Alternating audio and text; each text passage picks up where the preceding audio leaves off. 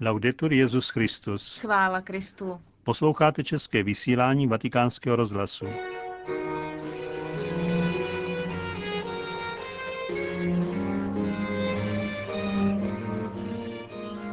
Benedikt XVI. dnes přijal na audienci prezidenta Tanzánie. Rozhovor s monsignorem Johnem Radanem o světové konferenci Menonitů, která navštívila svatého otce. A v druhé části našeho pořadu pravidelná páteční promluva otce kardinála Tomáše Špidlíka.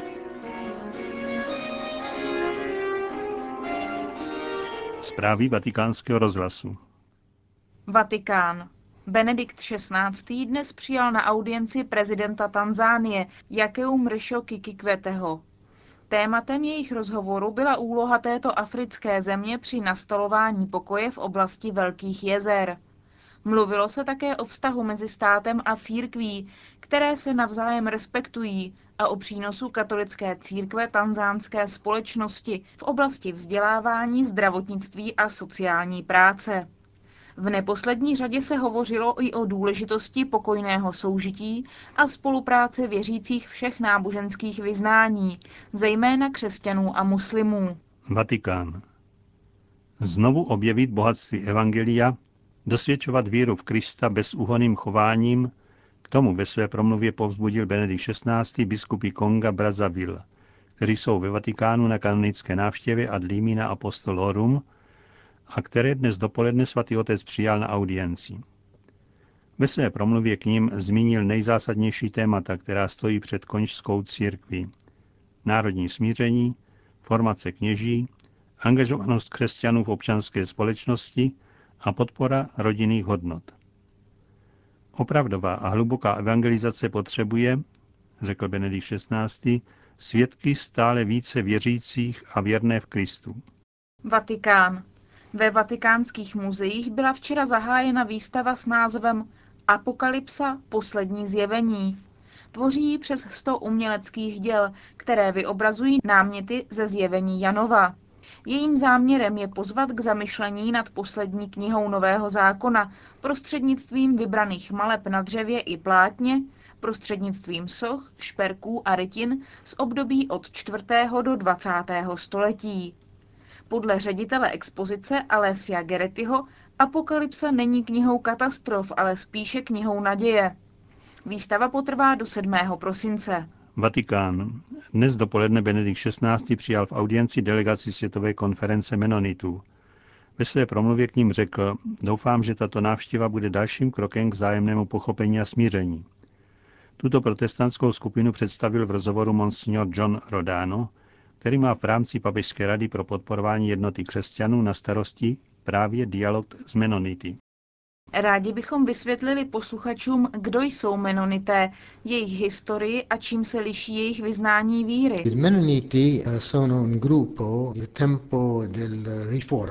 Menonité jsou skupinou protestantů, která vznikla v době reformace, ale byla mnohem radikálnější než například Luther. Podle jejich názorů je nezbytné naprosté oddělení církve a státu. Z tohoto hlediska je velký rozdíl mezi Menonity a jinými skupinami vzniklými v reformaci, které se hodně spoléhají a opírají o stát. A kde jsou rozšířeni? Menonité jsou přítomní ve Spojených státech, v Kanadě, v Latinské Americe, například v Paraguaji a v Kolumbii, v Asii hlavně v Indonésii, v Africe hlavně v Etiopii a Zimbabwe ale také v Evropě, v Německu a ve Francii. Existuje Světová konference menonitů. Tvoří asi 1,5 milionu osob. Může se zdát relativně malá, ale jsou přítomní a mají velký vliv v mnoha zemích světa. A co mají zvláštního ve vyznání víry, například čím se liší od ostatních protestantů? Veliký důraz kladou na pokoj v srdci člověka, v rodině, v obci, na mír ve světě, protože se dívají na pokoj jako na přímý důsledek na hlavní znamení Kristova Evangelia, za který jsme odpovědní, a tedy je nutné velmi radikální úsilí, nasazení na podporu pokoje, míru. Násilí a válka ve všech formách jsou absolutně nepřípustné A to je pro Menonity velmi důležité. Molto specifica per i Mennoniti. Kdy začal dialog mezi katolickou církví a Menonity a jakých výsledků se dosud dosáhlo? Abbiamo cominciato di parlare in O případném dialogu jsme začali jednat v roce 1992. Pravý a vlastní dialog však začal v roce 1998. Po pěti letech pravidelných setkání jsme zveřejnili raport s titulem Společně povolaní být tvůrci pokoje. Tento raport je rozdělen do tří kapitol. První se zabývá historií, a to od reformace, vztahy a následující konflikty mezi menonity a katolíky. Druhá kapitola je věnována teologii, a tedy se zaměřuje na téma církev, křest, eucharistie a nakonec i na teologii míru. A třetí kapitola se zabývá uzdravením paměti, protože už od dob reformace došlo ke konfliktům a tedy jsme se snažili pochopit a formulovat, co je možné udělat, aby došlo k uzdravení paměti. guarigioni di memoria. Vy jste se vždy v rámci papežské rady zabýval dialogem s Menonity. Jsou podle vašeho názoru ochotní k dialogu? Jaký máte dojem? Sì, sono molto ben disposto al dialogo. Ano, jsou opravdu velmi ochotní vést dialog. Světová delegace Menonitů přichází do Říma právě proto, aby pokračovala v procesu uzdravení paměti, aby pokračovala v navazování nových vztahů. To je přesně cílem této delegace Světové konference Menonitů, která je v těchto dnech v Římě. alle Mennonite in questi giorni. Říká monsignor Rodano.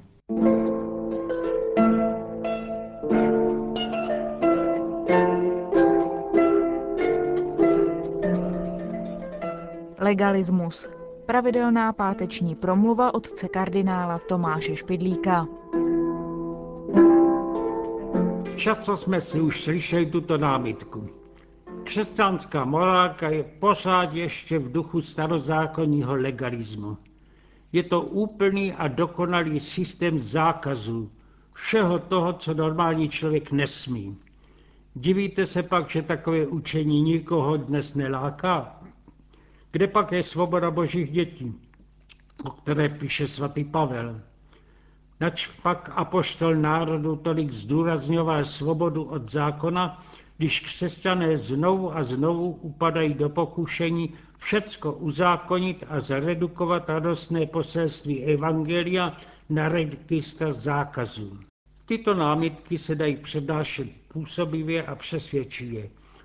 Dokud řečník odbourává pomílené pojetí, jde všecko hladce. Potíže začnou, když mu pokynou, aby stavěl něco jiného, pozitivního. Pak začne obyčejně zase negativně, vyloučením toho, co by nového nemělo být. Teoretik revolucí Bakunin neváhal prohlásit, že bořit znamená tvořit. Nejsou ovšem všechny revoluce stejně hodnotné. Jde o to, co chceme zbořit a co míníme postavit. Chceme bořit boží zákon? Bylo by to skutečně boření pozitivní? I prorok Jeremiáš si byl vědom svého revolučního poselství. Proroci se však považovali ne za odbourávatele, ale za vykladače božího zákona. Co však znamená zákon? Hebrejské slovo Torah překládáme výrazem zákon a myslíme na psanou sbírku předpisů. Původně však to byl souhrn naučení, živých slov, podání. Byla to zkušenost starých lidí, jak žít moudře a rozumně. Ať už se nám to líbí nebo nelíbí, skutečně je taková, že je daleko přesněji a snadněji vyjadřují zákony negativní. Člověk nerad slyší, co všecko musí. Stačí mu, když se mu řekne, co nesmí.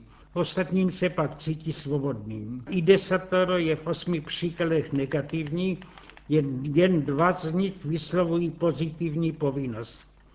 První příkaz v ráji je zákaz. Nebudeš jít cestou poznání dobra a zla.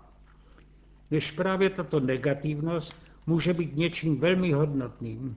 Je to odbourání něčeho, ničení, odsouzení k neexistování. Nepokradeš, to znamená, v naší společnosti nesmí mít místo krádež. nezabiješ, vraži se tu nesmějí vyskytovat. A podobně je tomu i jinde. Všecko, co říkáme společným jménem zlo, se musí z ní vyhladit. Už to samo by stačilo, abychom viděli negativní zákony v pozitivním světle. Ale starý zákon jde ve svém pojetí božích přikázání ještě dál. Informuje své posluchače o skutečné situaci člověka. Hle, dnes ti dávám před oči život a štěstí a neštěstí na volbu. Chci tím, co ti nařizuji, abys miloval Boha svého pána, chodil po jeho cestách. Není to náhodou, že jsou v Pentateuchu mravní zákony nerozlučně spjaty z historií z vyvoleného národa. Předpisy se vplétají do líčení bojů a do vypravování o pochodu z Egypta do zaslíbené země. Nemají sami sobě absolutní smysl, ale jsou nutným požadavkem k dosažení životního ideálu, dobytí země. Mluvíme o starém zákoně, ale říká se tež stará smlouva. Bůh se často na tuto smlouvu odvolává. Budete-li skutečně poslouchat můj hlas a zachováte-li mou smlouvu, budete mými vyvolenými mezi všemi národy. Celá země je totiž moje, vy pak budete lidem kněžským, národem svatým. Smlouva znamená stanovení podmínek mezi dvěma stranami. Příkazy zákona je podobně vypočítávají. Ale podmínky mají smysl jenom v souvislosti s tím, k čemu jsou stanoveny. Zákon je v Bibli cestou k takzvaným příslibům, jak říká svatý Pavel. Židé dostali přísliby. Ostatní národy nevědí, co chtějí, ale my víme, kam jdeme, o čem si jdeme. A to je potřeba mít před očima. Je to ideál velký a bohatý. Nedá se vyjádřit jedním slovem. Bible užívá výrazy různé, všechny obrazné. Těch několik náznaků už stačí k tomu, abychom pochopili smysl zákona a jeho příkazu ve starém zákoně. Jsou podmínkou k uskutečnění ideálu života, k tomu, aby dlouhá pouť pouští měla smysl a k něčemu vedlo. I v Novém zákoně se mluví o přikázání. Jsou sice nová, ale nejsou snažší, naopak kladou větší požadavky. Ježíš z nich nemění nic slevit. Jestliže mě milujete, budete zachovávat moje přikázání. Je tedy naprosto zbytečné uvažovat o tom, může-li nebo nemůže-li být křesťanství bez přikázání. Není ani tolik důležité myslit na to, aby byla by vyjádřeny pozitivně nebo suše negativně. Obojí formulace má své výhody a nevýhody. Existuje však jedno opravdové nebezpečí. To, které známe ve formě farizeismu. Dát příkazům a zákonům absolutní smysl. Nevidět jejich vztah k příslibům, k ideálu života ke Kristu. V tom případě se pak stávají zákony nejenom nesympatické, ale často i nemorální. Slovní hříčkou bychom mohli mluvit o nemorální morálce. Ztratili se z očí obraz Krista, jaký smysl ovšem by měli mít jeho příkazy nebo zákony. Tu je síla a slabost morální výchovy. Do jaké míry dovedeme pochopit zákony v souvislosti s Kristem.